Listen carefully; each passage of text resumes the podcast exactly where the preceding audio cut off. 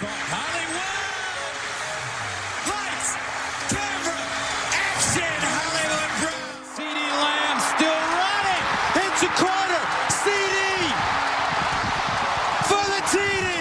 Lamb still running! It's a quarter! CD! For the TD! People don't know what it is to be champions. Oklahoma invented it. Welcome to Through the Keyhole, an OU fan podcast. I'm your host, Peyton Guthrie, joined as always by Matt Burton and Alan Kenney to talk about all things OU football. And we sprinkle in some like national stuff. We sprinkle in some other OU sports. Lots of sprinkling happening on the podcast as well as on our Patreon page. But I'm just going to do a quick intro. That was the intro. It was quick. Matt and Alan, one of you step up to the plate. How's your weekend been? How's the week been? In your sports world? Week's been fine, man. Week's been fine. I actually got to go to the OU softball game against Northwestern, where, you know, Northwestern puts up a home run and OU doesn't even blink. That second half of the inning, it's just the floodgates opened. It's like they poked the bear by hitting that home run. Northwestern did, and I had a lot of fun seeing all the Northwestern fan sites and all that stuff, getting mad about, you know, the home field advantage, you know, the amount of times they played Boomer Sooner and, you know, all that stuff. So, you know, just normal stuff. But no, that was kind of my, my sports weekend. That's how it consisted. A lot of softball. Yeah. I mean, for me, you know, this week was fun. I mean, the way the NBA finals started off, man, it didn't shock me that Boston was able to steal that first game from Golden State there in Chase Arena. But the way Boston did it, man, with those teams running, like, I did not see that at all. I figured it would, like, Boston would have to really slow the tempo down. But, I mean, it was shot for shot, and they played out of their minds in that fourth quarter. And, you know, you steal a game like that on the road, and that's the way that you kind of end up maybe turning those series, you know? Yeah, I mean, I don't know if you can really expect – I mean, former Spur, I do think Derek White's a very good player, but I don't think you can expect him to shoot what he did, Smart to shoot the way he did, and Horford to shoot the way he did. Yeah. And then I saw like the on-court, off-court stuff with Andre Iguodala. I mean, I would not suggest he ever stepped on the court for this series again. It was like a plus 60 for the Celtics every time he was on the court. Yeah, bad. He's just too old at that point in time. It was great, man. They pulled a Warriors on the Warriors, man. They did, man. It was just like that fourth quarter, man. Couldn't miss. Whew. Outscored them 40-16 in that last quarter. That's insane, man. And then, well, as far as my week where it's going, thank you guys for asking. I had a great time. We had a thing called Magnolia Festival down in Durant, so a little yearly, little town festival. PR'd my 5K, was able to maintain a sub 7 mile. I bought some new racing shoes, so trying to get back into the swing of things, trying to keep healthy on all my movement and stuff.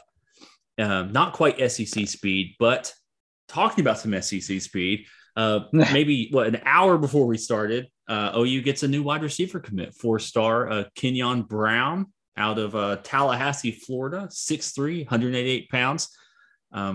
I don't know if he's been on either of y'all's radar. This comes completely out of left field to me, but I just watched some of his tape. He seems like he's got some good punt return stuff and some big, I wouldn't say he's like a burner, like a track guy, but he does seem to be able to pull away for some people at all. I mean, have I had my head in the sand, or is this a name either of you guys have heard at any point in time?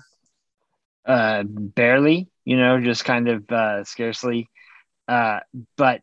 Looking at you see right away. I mean, he's 6'3", right? So, big boy. I mean, that's the kind of thing that OU has been looking for out of their receivers, and, you know, win this new offensive scheme.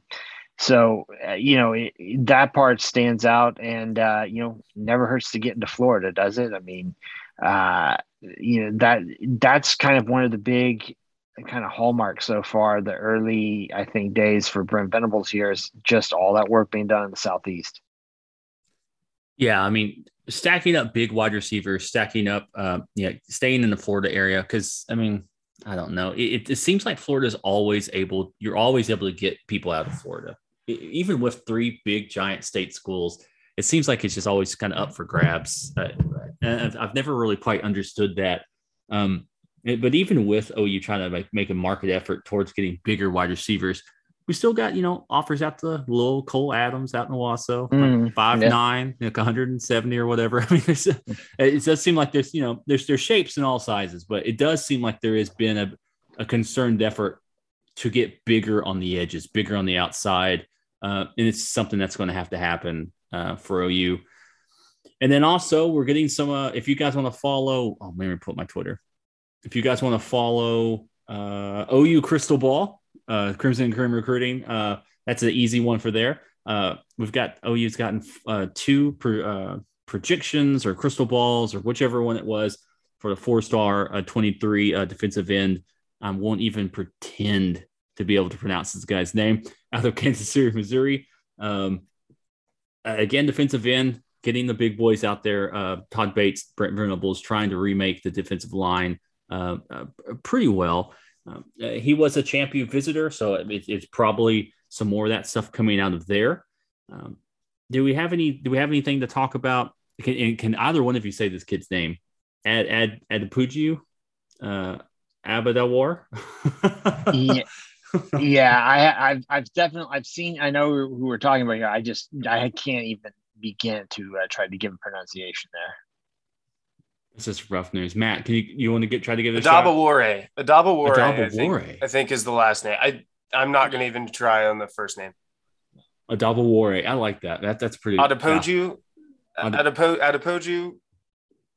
I don't know. I'm sorry. Yeah, we apologize to you. Doing my best here. Yeah. This is all we've got. But it's cool to see, again, it's to see Bates and Brent Venables immediately start addressing this stuff and immediately start getting into that Kansas City, Missouri. And I know that's kind of that, you know, that used to be Big 12 recruiting ground, but now it's SEC recruiting ground. So it's kind of staying in that Kansas City, St. Louis type of area and like really kind of hammering themselves in, carving out an area in this new SEC area, new SEC recruiting grounds. You know, it's going to take some time, but I mean, OU's getting there. I mean, OU's going to be on top of this stuff pretty quickly, especially on the Western side of this stuff. And then we've got some deeper topics I'm going to go through, but I'm trying to like go through some of these like easier wins off the top. And we also had, we had these predictions come out of the Champion family barbecue. OU had about 14 or so 4-stars on campus to kind of learn about what OU has to offer them, kind of see the atmosphere and kind of share a space with other recruits that are considering Oklahoma. As far as I know, there are no 5-stars in that group. So that is something that is a bit of a change from these barbecue events when Lincoln Riley was here. Usually had maybe a little bit more top-end talent.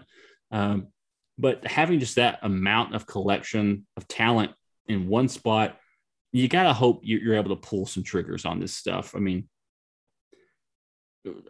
do we see this as kind of a correcting of the tide or like shifting of the tide? Maybe that OU's able to like even just bring this amount of talent on these types of visits, or is this just par for course basically for OU? And maybe I'm trying to read too much into it.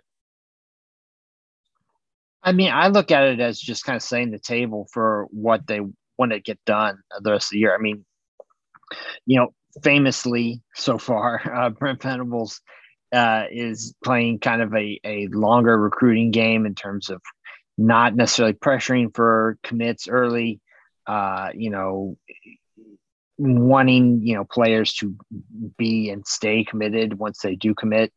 That hasn't always been the case for OU, particularly the last regime. It seemed like kids were coming very early and then maybe waffling or wavering midway through. And then it kind of becomes this, race to keep them in the boat, so to speak, on the way, all the way to the end. Here, OU, was looking to get later commits. I mean, the thing about the not having the top end talent, I think there's probably something to that, but I mean, gosh, you look at the list and I mean, it's blue chip after blue chip after blue chip kids still. So, I mean, especially given where he's starting from, I mean, I don't know. I see all this as, a very, very strong start and a very good move for the coaching staff at this point. Especially on like the offensive line. I mean, the guys they had there this weekend, the guys who seem like they may be committing fairly soon. You had is it Peyton Kirkland? I think he had an article on 24/7 basically saying OU has now set the bar, and he thinks that bar may not be reachable. If they can get that and get Caden Green, I mean, that starts really changing the dynamic of what this offensive line is going to look like, you know, in 2-3 years.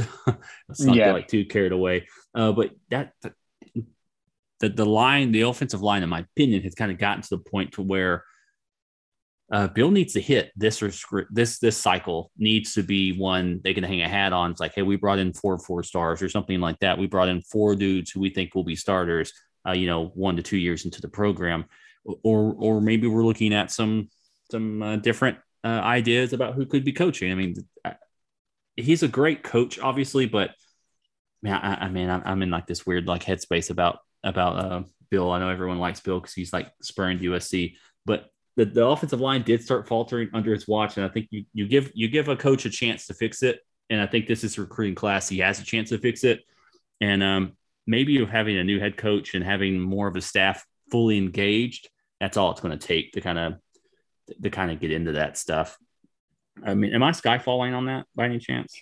Am I chicken littling? I mean, no, but I think it's the kind of situation, though, like if OU were to let Bill Beambo go tomorrow, he'd have quite a few programs trying to snap him up, you know? I mean, it's very – first off, I mean, COVID clearly did a number on coaching for offensive lines across the country. I mean, that seemed to be one of the key kind of takeaways that at least coaches have been saying for the past couple of years, is that year away in 2020, or the time they didn't spend, in working out, that really set offensive line play back for some reason.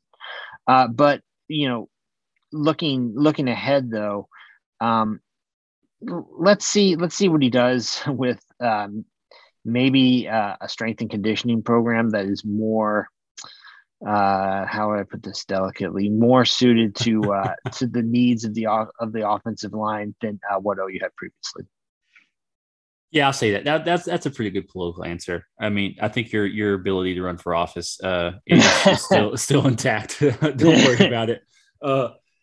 To me, like, yeah, if you go watch the Texas A and M classes, Texas A and M games in which they beat Alabama, they were able to withstand them up front, able to, not just get completely overwhelmed immediately at the point of attack. And that's something that, Smitty kind of brings to it. And that's something I've also seen on OU players' Twitter saying, oh, man, summer Smitty is much different than winter Smitty. That's been notable. Plan. Yeah.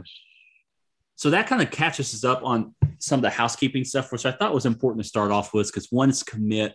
OU kind of hasn't had one in a little while that was a high profile. OU had just had a flip from, Ashton Kozart flip to Oregon. I kind of felt like maybe the momentum from maybe a national perspective on OU again. I mean, if you look at the 24/7 class, OU was like sitting in the 30s. I felt like it was kind of important to kind of talk about that and talk about the recruiting is kind of where it needs to be. It's just more of a very much so of a slow burning type of a thing. I mean, think about, they're smoking the brisket right now. You got to keep it in there. Don't worry about it. Don't let it get too dry. Okay, that was I tried way too hard to get that. It didn't land. Got to wrap it too at some point, right? Get out the Texas crutch and right, make sure you keep it. Yeah, once it hits that stall point. Well, okay, now we're on a slight tangent. Have you ever smoked a brisket, and what is your wrapping? If you have, what is your wrapping technique? I have numerous times. Numerous. I don't know. Enough to count on 2 hands. God, I have to look it up. I go basically by my. I have like notes on how I do it. I normally use butcher paper though, as opposed to tin foil. And, you know, once it gets up there into that range where it starts to stall out, you want to keep it, you want to keep it from getting dried out. So, yeah, I'll use butcher paper. I try to periodically use, you know, something like a, I don't know, apple juice or something to keep it kind of moist up to that point too. I was going to say, I wrap in butcher paper a lot myself. I'll use foil if I want to get like a different type of texture to it, but yeah, you've got to have the cider in a little spray bottle to kind of keep it going. Yeah, absolutely. Every 30 minutes, every hour, I try to give it a quick shot and, you know, keep going. And you just can't do that on an electric, which I think was always the issue with the former head coach. But anyway, we're cooking with gas down in Oklahoma now. But yeah, it's just something that, I don't know, those things were important to me to kind of get off the top of the thing. And it's more of like, you know, quote unquote football stuff. As now we're going to talk to more, maybe just the ethos of college football. So Ryan Day says just to hold the team together, to get the entire Ohio State roster just to play on the football field, they need $13 million a year just to do that. Why do coaches keep saying stupid shit? I mean, it's just, or am I just completely missing the idea on this thing? Yeah. Spencer Hall had maybe the best description of it when he said, like, every college football coach, when they start talking about this stuff, sounds like Oral Roberts back in the day, you know, like, if we don't get this money, like, God's going to call me home, you know, like, I mean, but it's funny because, like, you know, clearly, I don't know. I mean, a lot of these coaches do seem to be telling, like, boosters, like, hey, you know, you're going to have to ante up. I think that might come back to bite them at some point if all of a sudden their boosters maybe go a little to the other extreme and, you know, every offseason they're having to negotiate with players and stuff like that. I mean, stuff like that's going to be such a headache. You know, the $13 million number to keep them like at the program just seems kind of silly to me. You're telling me that they're going to leave CJ Stroud's going to leave Ohio State to go to, I don't know, you know, Missouri or something like that, because Missouri ponies up $2 million over $1 million or what. I mean, I don't know. That seems kind of short-termish to me. Like I can't envision players making that kind of decision for that reason, but I mean, maybe they would. But like, I mean, I guess he says that's based on what he's hearing from other coaches or what he's hearing from players in terms of what they're being offered. But again, if you're a player also, though, wouldn't you want to be like, oh yeah, I was offered $3 million. You know what I mean? Yeah. Like, why not? Right. You know, get the ante up for it. Yeah. I mean, just some like super quick math that comes out to about $150K per player. And obviously it's not a linear thing like that or you know, equal thing. CJ Stroud's not going to get 150K and that's it. Obviously, like the majority of that 13 million would be going to that position or that position group. And then, you know, the rest of it's kind of there. I think, but I think he singled out quarterback and both the lines, O-line and D-lines. He was like, that would just be for like retaining the lines and quarterback. Right, like the edge defender, rushers. Yeah, it's like edge rushers and tackles, I think. Yeah, those premium. So that's not even counting all like the great wide receivers they have right now. Right, exactly. That's not even counting those guys. To me, I kind of see it a little bit like, so I built a house. The house I currently reside in was being built in what year is it now? 2021. So I entered a contract in this 21 of February, did not get finished until 21. Of like late October. You know, it just took forever due to materials and all that type of stuff. It was very hard to get everything put together. You know, brick was like 6 months out. Windows were like 12 months out. You had to get all this stuff done. And, you know, I had a bunch of friends and stuff saying, well, you know, the wood prices, they'll eventually drop. The wood prices will drop. The wood prices will drop. But people just kept paying the price of the wood. Yeah. So it didn't drop. And to me, and Alan, kind of, you think maybe this will normalize or kind of bite the hand that feeds a little bit. If the boosters just keep paying, isn't this just Ryan Day being like, you know, the Sunday preacher with the donation thing, kind of like going through? Like, come on, we all know you got the money. Let's go for it. I mean, if they keep paying, then they just keep paying. I mean, to me, that's how I'm seeing this, is like, if they just keep paying, keep asking. Well, yeah, exactly. I mean, that's the part. I mean, that's why you sign contracts, for example, like, so that, you know, okay, maybe you want to hold out, fine. But I mean, point being, you can't keep coming back to me wanting to renegotiate, which is what, you know, you would tell somebody in this completely unregulated free market. You know, I mean, if they can get the money from you, that's where you do it. You know, or pardon me, you would tell them, keep going back to the boosters. They'll keep paying. You know what I mean? That's why there's going to be something. There'll be some type of, I'm not sure if it'll be necessarily regulated so much as just become a best practice in terms of signing these longer term deals at the beginning to lock them in so that they can't just keep coming back to you all the time when to renegotiate. Yeah. And that's, I mean, it's, you could tell none of this stuff was obviously done, in my opinion, in any sort of good faith whatsoever. Like, I believe Alabama had a state law saying you can't do inducement stuff. And then they found out they're getting their asses kicked, you know, getting their quote unquote asses kicked in recruiting. And so they completely adjusted that state law. Yeah. It's like, so none of this actually mattered. Like, you guys don't care about the sanctity of the game or the sanctity of amateurism of college sports or anything. It's such an emotional draw that I don't know. I think maybe, I mean, the whole idea of like, so-and-so is going to do some Instagram commercials and they'll know it based on his market rate. That doesn't matter to a lot of these guys. They just want to win football games. They've got money to win it. So it's pure vanity stuff. But to me, this stuff about Ryan Day, in my opinion, maybe I'm missing it, is more of him. Cause I was always I was a little worried of like, hey man, will these schools, and it's stupid for you to worry because they need to balance their budgets, can these schools continue to do facility upgrades? Can they continue to set beat if all the money is going directly to the players? And if you can just basically go shake the money tree, then yeah, sure.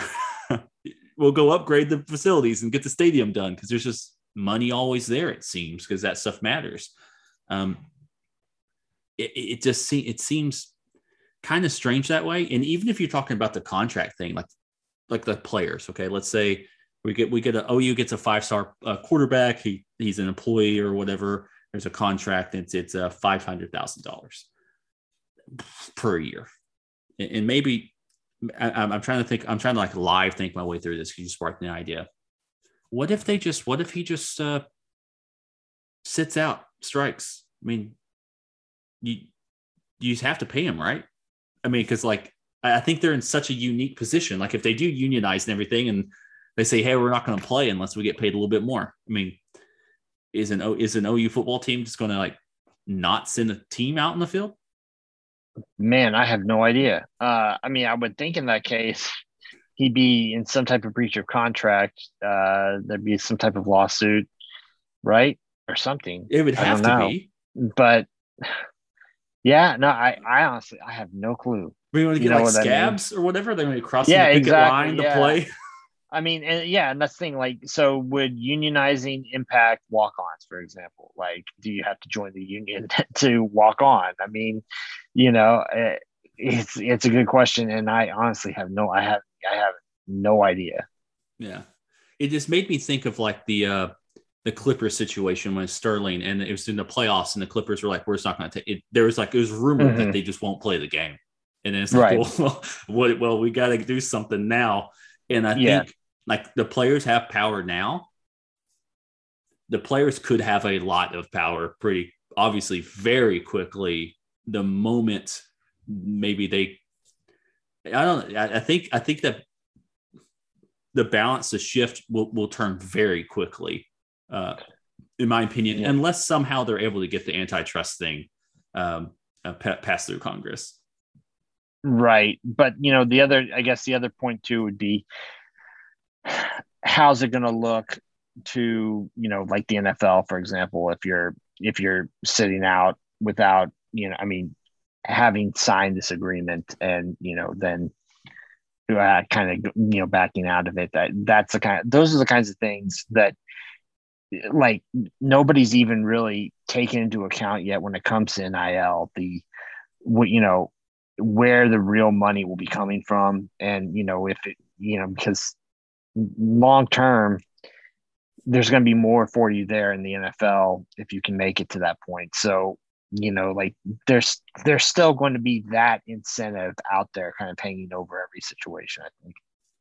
Yeah. And the players have the, you know, the public court on their side right now, hardcore and legal court. I mean, obviously on their side right now, legal definition of law and what labor is on their side. But yeah, I mean, if they were to go on like a strike or something or demand more payment or something like that, I think that would flip fairly quickly, in my opinion. I don't see a bunch of like the types of fans who support college football at such a high level. I don't know. I don't know. Maybe I'm off on it. I just don't know if they say I'm not playing till I get paid more again. I don't know if you're going to get a lot of quote unquote red-blooded Americans who are like you're playing a kids game type of a thing. It's I don't know. I could see it turning at least publicly if something like that were to happen. Oh, see, I think public opinion is already strongly against the players. Really? Just if you look at, yeah, I mean, like polling on this issue and stuff like that, should they be compensated, whatnot? I mean, always comes out against the players right now. I mean, clearly, I think they've got the media on their side for the most part. But no, I think the public, that's, you know, I think one of the reasons why it's hard for players to make up much ground, in my opinion, like, I don't know, through activism or, you know, striking, you know, walkouts, that type of thing, because like, I think that if they did that, I think that fans would be strongly on the side of the schools. See, it's that's probably just the echo chamber of my Twitter follows of mainly like, you know, college football writers and bloggers, like, you know, solid verbal types, 24/7 types who only talk about, well, yes, it makes sense. They were working, you should pay them. But yeah, I guess there is probably a much, I guess I'm not surprised to hear that there's a larger wave of people who do just see the education as a comparable income to what they should have been doing in the first place. And anything else is just complete extra. And, you know, right, unfair like, to your normal day student. Like put your you know, Twitter followers or your what have you over here. But then think about all the people who are writing on message boards right over here and what those conversations invariably go like. I mean, it's not, the media thing is not, just not, in my opinion, representative sample on the issue. Yeah, I mean, that's something. Yeah, I need to keep my head out of that bucket of sand when I'm trying to put this together, because it does just seem like, to me, from everything I read, because you're reading articles, it all breaks it down. You're like, yeah, they're working, they should get paid, boom, boom, boom, let's go. And like, I've never thought of the education as compared as a, what am I trying to say? As a compensation that is equitable to the labor they put into it, just due to the amount of the pricing of education, the ROI on the education versus how much money the education is. I think the education system in itself in America is wonky at the moment. And that, yes, going to OU, I could not afford to go to OU. I went to Southeastern Oklahoma State for a reason, because I could afford it and I wouldn't have to kill myself in loans. But, you know, there's a lot of people who did go there and did decide to loan themselves into massive debt holes and can now think, you know, if you're in that position, maybe it does maybe it is equitable compensation for the players from that personal perspective. I just decided to be at a very young age, I made one good decision, which was not to go to major debt attending a college. Yeah, no, I don't know. I mean, there's a lot going on there. I have my own suspicions about what drives that, but that's for a whole nother show, I think. Yeah, that's we'll get into Through the Keyhole After Dark or something like that. Talking about some future homes for the Oklahoma Sooners, the SEC had their spring meetings, I guess, or their summer meetings. Was it still spring meetings at that time? Something, annual coaches meetings or something, yeah. something along those lines. And the SEC scheduling was brought up. OU and Texas had some input, but they're not voting members. And it does seem like it doesn't really seem like anything actually got decided on, as it seems to sneakily be the case with the SEC. Everyone kind of painted them as like this driver and all this stuff. And now it seems like the last few things, they can't agree on what they should be doing either. So maybe the whole, like, you know, Greg Sankey's this godfather type situation only applies when he's talking to other conferences who are also bumbling around. But the scheduling stuff, that there seems to be two train of thoughts, an 8-game schedule, which from what I've read would be a 1 permanent rival and a 7 rotating, and then a 9-game, which would be a 3 rivals, 6 rotating. Alan, Matt, what do you guys think? What if you had your way, what would you want OU to do? What would you want the SEC to do once OU gets in there? I got you. Man, I don't know. I'm a fan of the pods. Are we still podding? I think the pods are done. Dead. Dang it. The pods are done. Well, what pod isn't done is this one. We're not done. This is a pod that is not done. I'm cool. I'm cool with whatever, honestly. The one permanent rival, I think everyone, we know it's gonna be Texas. So it's like, I mean, yeah, we don't even have to worry about anything else like that. Any curveballs being thrown our way? No, we know it's gonna be Texas. Man, whatever gets, like, I don't want to go like it is now. Like, I don't want to go however many years it is without going to Tuscaloosa or to Athens, Georgia, or something like, you know, I would like to get those games like as frequent as possible, whatever. So whatever gets us that, then yeah, I'm down for. Yeah. I mean, I don't know. It seems like such an obvious win for fans, right? To do 9 games. I mean, you know, 3 kind of the permanent opponents, and then the 6 rotating. The interesting part about that, when this first kind of came out, Ross Dellinger from SI.com said, he kind of laid out like there's a haves and not necessarily have-nots, but haves not as much maybe. And, like they kind of try to line up the permanent opponents based on how you kind of fell in that hierarchy. So, I mean, in the way it shook out when they modeled it was, you would have Texas as its permanent, as one of its permanents, along with Mizzou and Florida, mm-hmm. which is kind of a strange mix. But I mean, that sounds kind of interesting to me, though. Like, the idea of OU having either hosting Florida or going to Florida, every other year sounds pretty good to me. It's funny though, because I think that one thing that has, in a lot of ways, bolstered the SEC's when it comes to end of the year and that college football playoff positioning has been that 8-game schedule, because yes. We tend to think of stuff like strength of schedule as like a metric that involves like some type of power rating or whatever. But basically the college football playoff committee just uses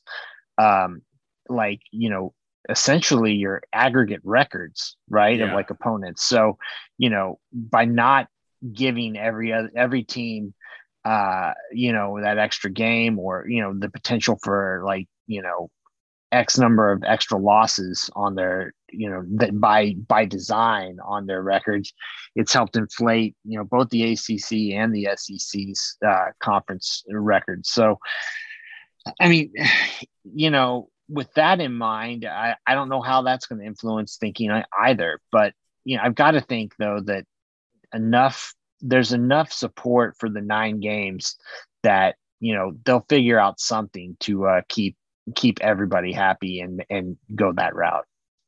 Yeah, I think if they would have expanded the playoffs, which did seem like that's what the SEC wanted, was an expansion because they knew they could go for it. Once that happened, I mean, if they say we're going to stick to 4. I could see SEC staying at 8 games just for that very reason. And if the Big 12 and like, okay, I really can't blame Oklahoma State and all the other schools acting the way that they did once the news kind of got dropped on them.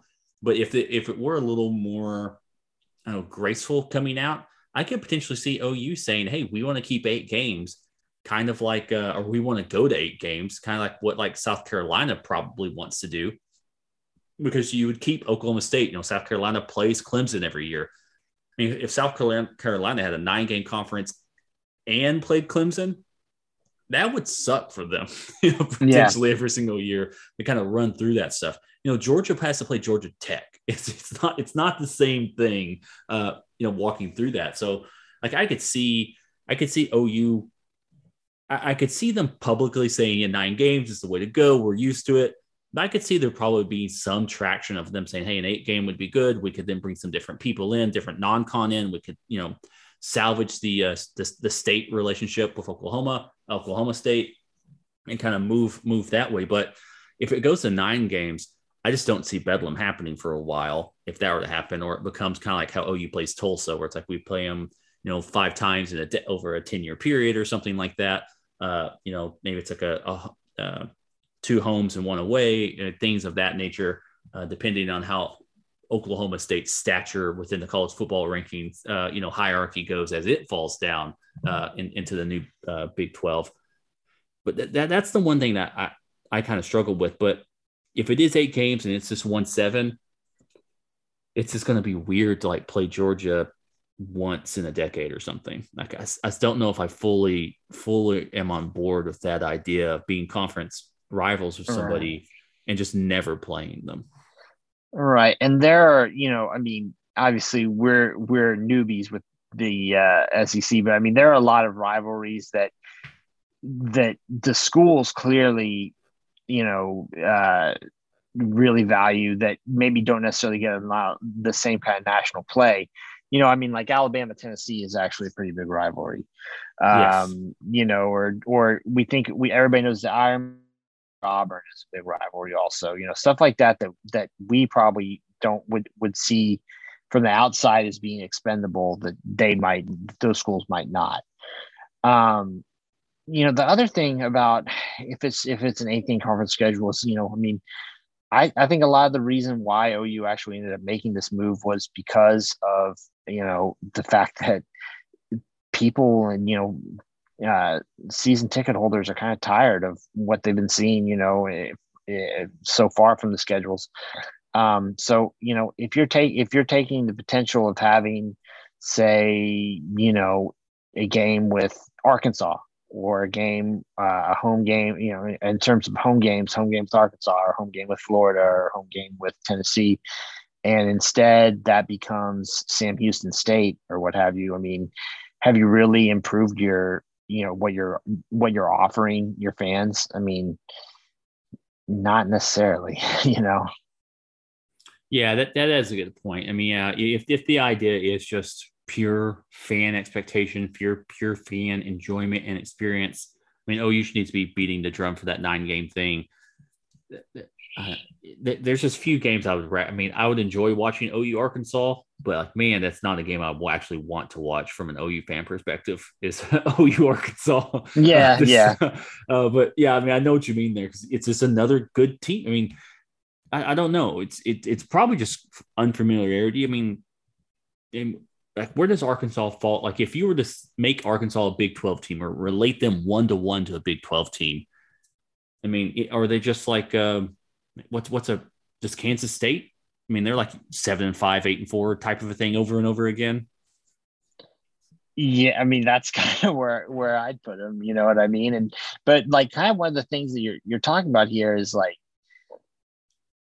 you know, the idea that, you know, Arkansas is in theory a bigger name than Kansas State.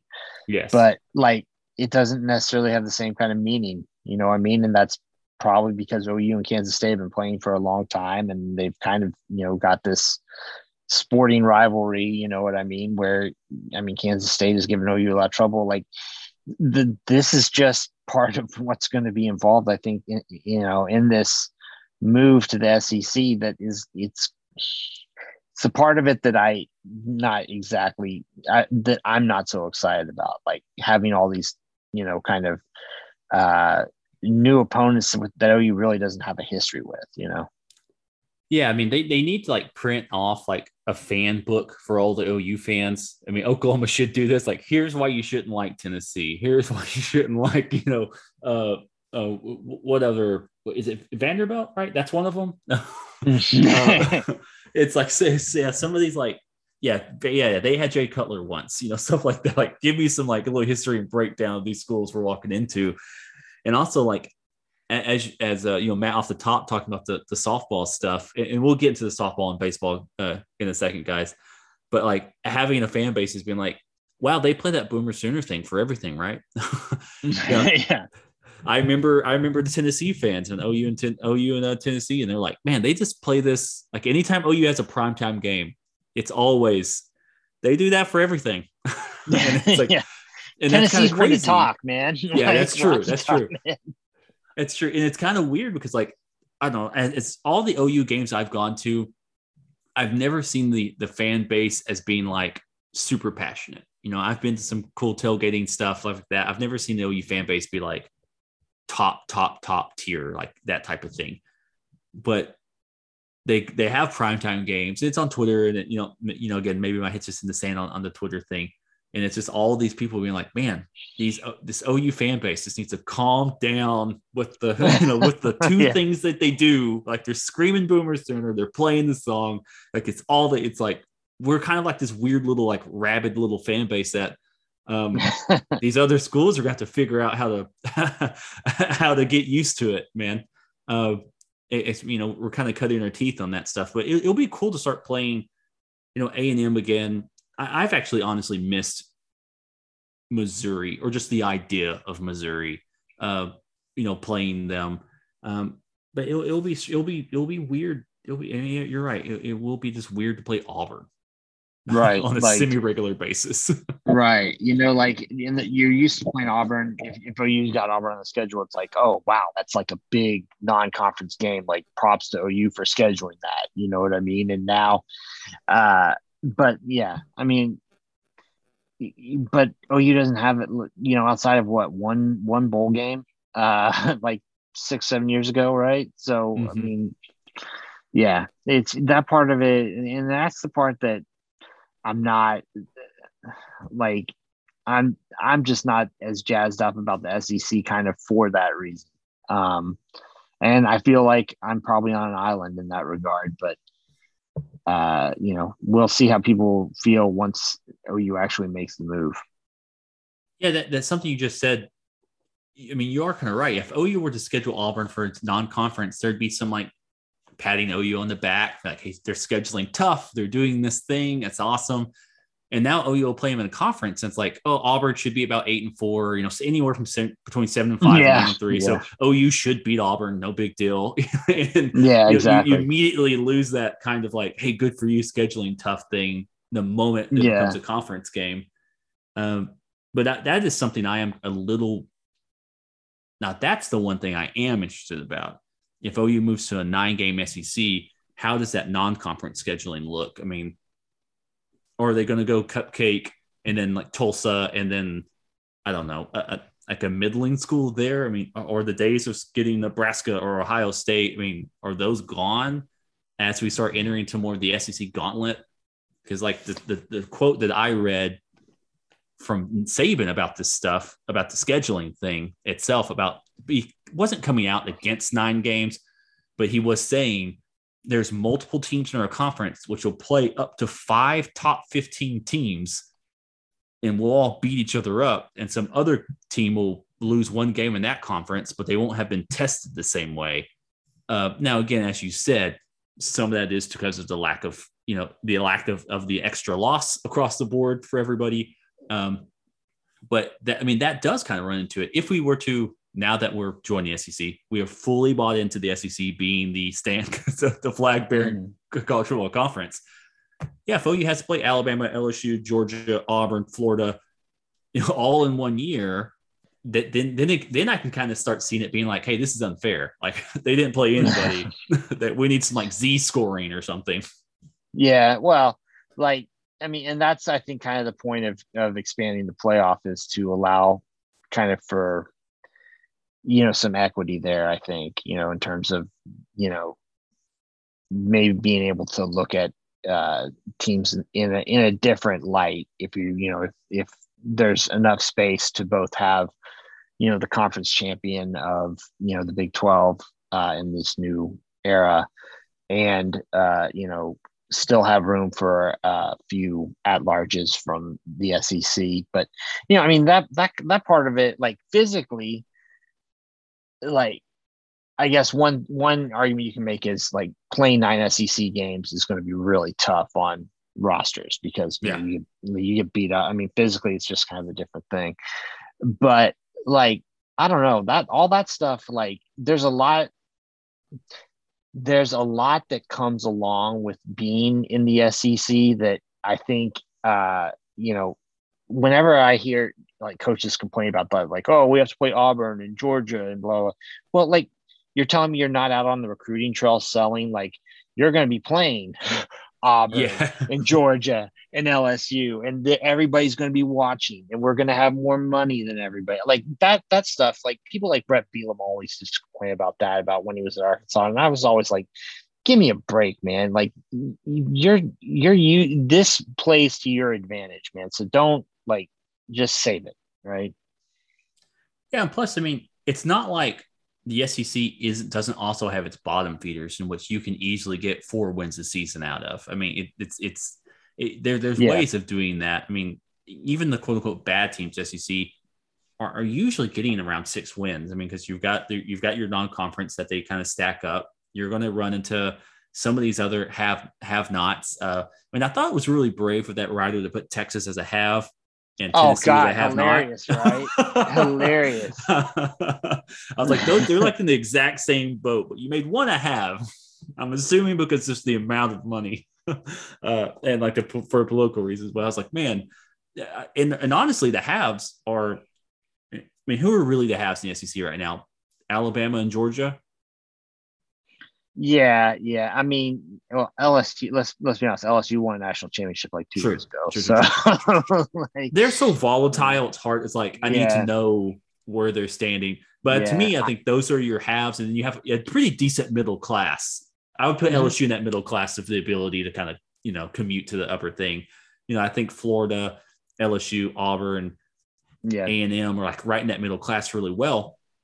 But it's not like it's 6 giant, huge, you know, beast walking around. It's 1 or 2, and then a bunch of like pretty good football teams, and then you've got, you know, the couple of Kansas plus types, right? And you know, I mean, the stuff about like, well, what about teams trying to get to 6 wins? My guess is probably that requirement, from what I understand, that, you know, you have to have a 500 record or whatever, we get to 6 wins to qualify for a bowl, probably go away. So, you know, that you can take care of that issue on its own. Yeah. Or as you've mentioned plenty of time about OU moving to the SEC, you just have to get good. If you want to win, you know, in the new era where there's maybe 9 teams in there, 9 game conference, and you've got Oklahoma and Texas entering there, and you're not quite getting the 6 games, fire your head coach, get a new one, and right. Figure it out. Yeah. I don't know what else you want out of that. I mean, this isn't, you know, you're not being spoon-fed. Now, I'm sure the conference would want to get spoon-fed as many bowl appearances as possible due to the amount of payouts and stuff. But from a pure competitive standpoint, you play the games, you win them or you lose them. Yeah. Well, that concludes our football talk. We're going to have now our professional play-by-play. I don't think it's play-by-play. No. But Matt, we're going to give me the ball, bat, stick ball. Updates on softball first. Gotcha. How are the girls doing, man? I know they beat Northwestern rolling. in the Texas game. Yeah, they're rolling, man. Honestly, the Northwestern game, it took, you know, that's Danielle Williams was the pitcher for Northwestern. She was the Big Ten pitcher of the year, and that was everyone's like dark horse to like maybe make a run, is because in softball, like if you have a good pitcher, you can go pretty far with just having really good pitching. I mean, look at last year with Odyssey Alexander and James Madison. Like they just went as far as she like took them basically. So that was kind of the dark horse. They also had, I think, it was Rachel. I can't remember her last name, but she was the Big Ten Player of the Year. She was, so they had some talent there in Northwestern. But I mean, man, the Rachel girl I was telling you about, Big Ten Player of the Year, she hits the home run in the top of the third inning, gets some momentum. They get a 1-0 lead, and then Riley Boone comes up to bat and just is the spark plug. Basically, that's what opened the floodgates. She hits a double to the wall, and then Jana Johns single scores her. And after you kind of blink, and then you put up a six spot in the bottom of the third inning, and then they sub Danielle Williams out because they're like, well, we're not going to come back from this, so we're going to save Danielle for the next game to try to advance. And so back-to-back innings, OU hits a grand slam in back-to-back innings. Tiare Jennings hits one in the bottom of the third. Jana Johns hits one in the bottom of the fourth. And that's kind of all she wrote after that. And then Jordy Ball gets to get in, gets the last batter, or not last batter out, but she gets to get the last out in the Northwestern game. So good to have her back. Hope Troutwine doing pretty well. I mean, she's like it's crazy that she has the best ERA in the nation. And when all the pitchers are healthy, everyone's like, yeah, she's OU's number two. Like she is not the ace. No.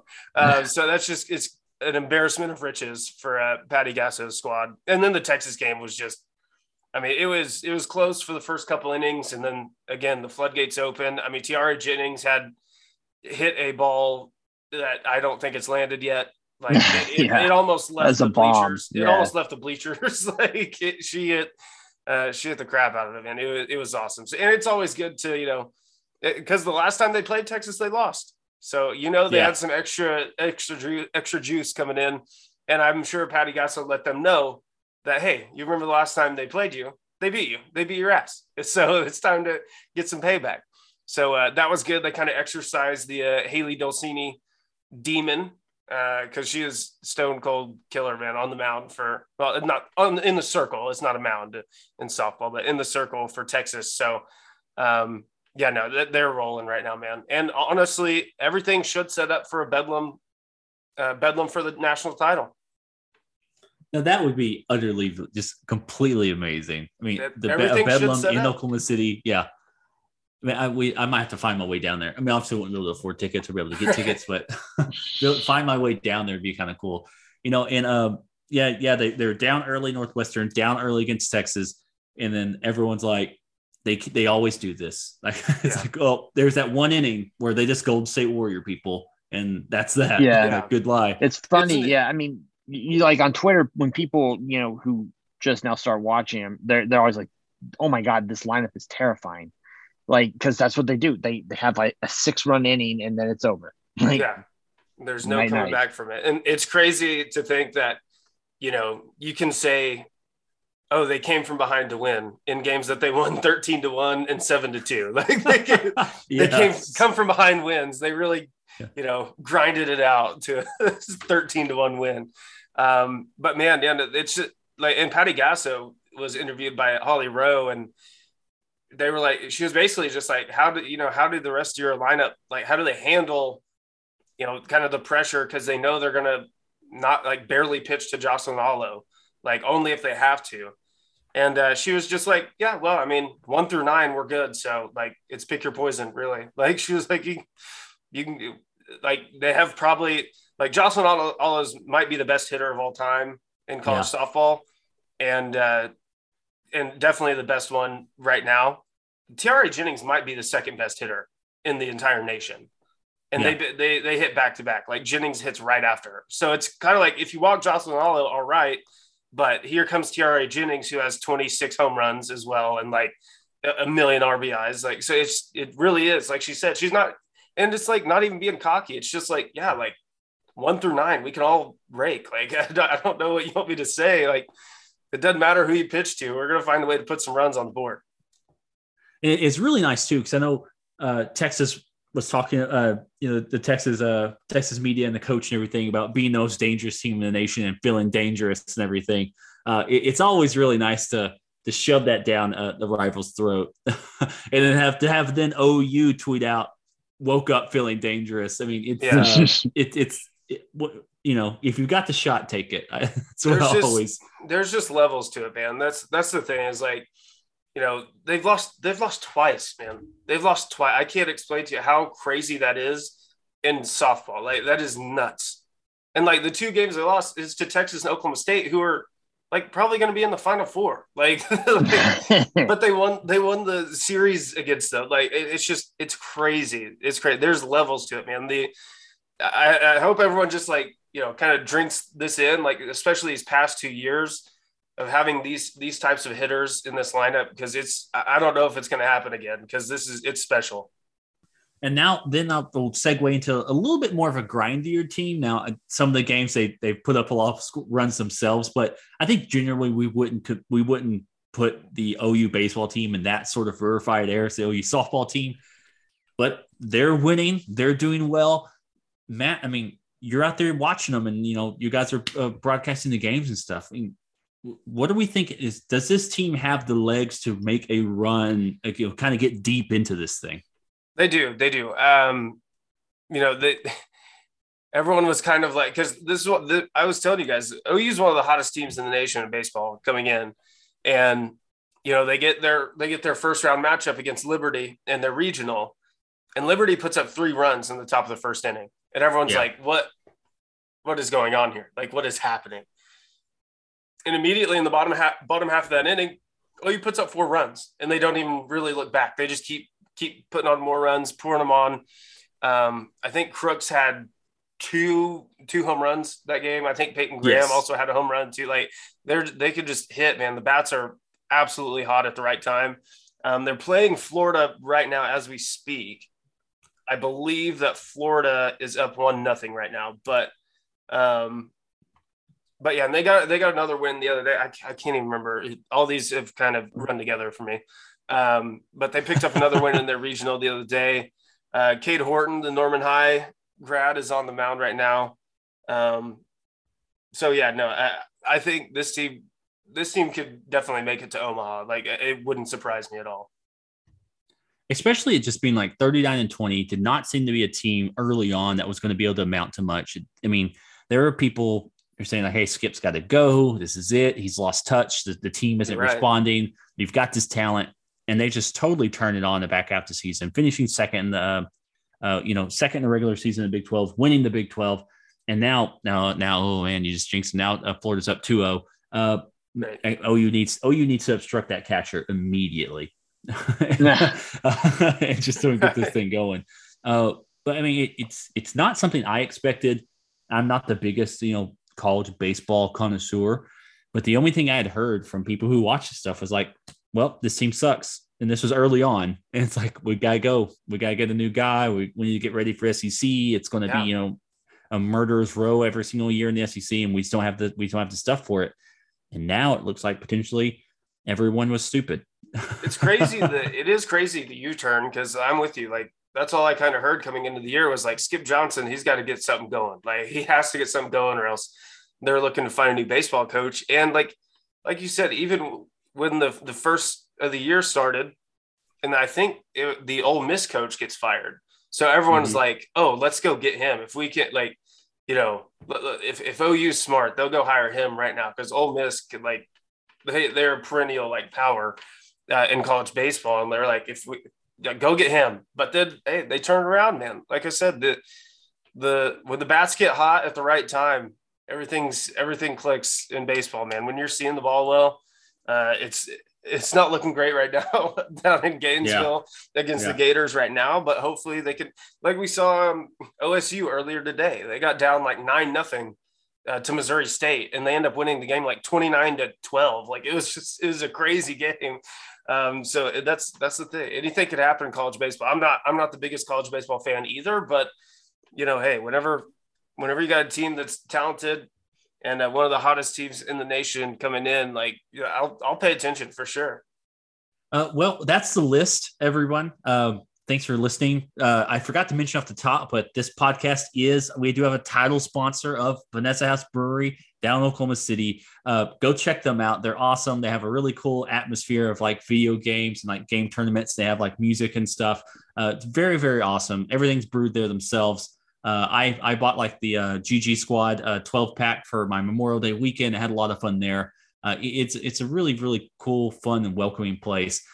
They're supporting us. So if you guys are ever in there, go there. Ever Oklahoma City, go there, support them. You don't even have to drink in the places. Go buy a 6-pack, go buy a 12-pack or something like that. Support that Oklahoma brand and kind of help them out.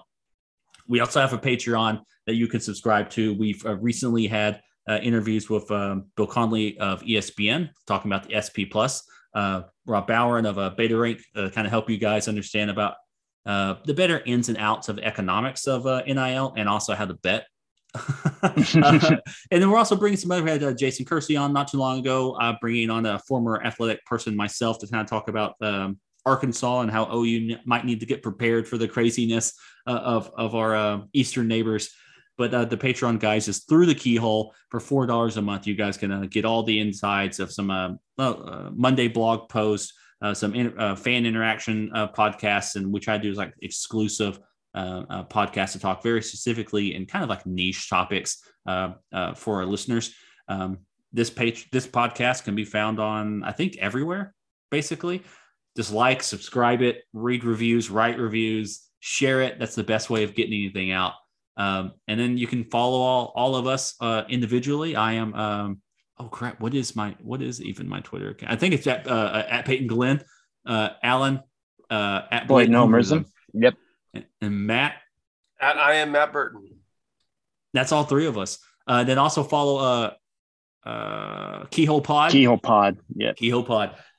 So we're also going to like develop like a little ad that just says all this stuff, so I don't have to remember it. It's going to be great. We're going to be real professional real quick. You guys just hold on.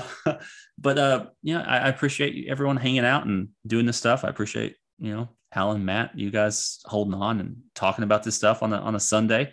I know sometimes we can kind of like, we're kind of dragging the ground, it's not quite Dust Bowl off season levels, but it kind of feels that way sometimes.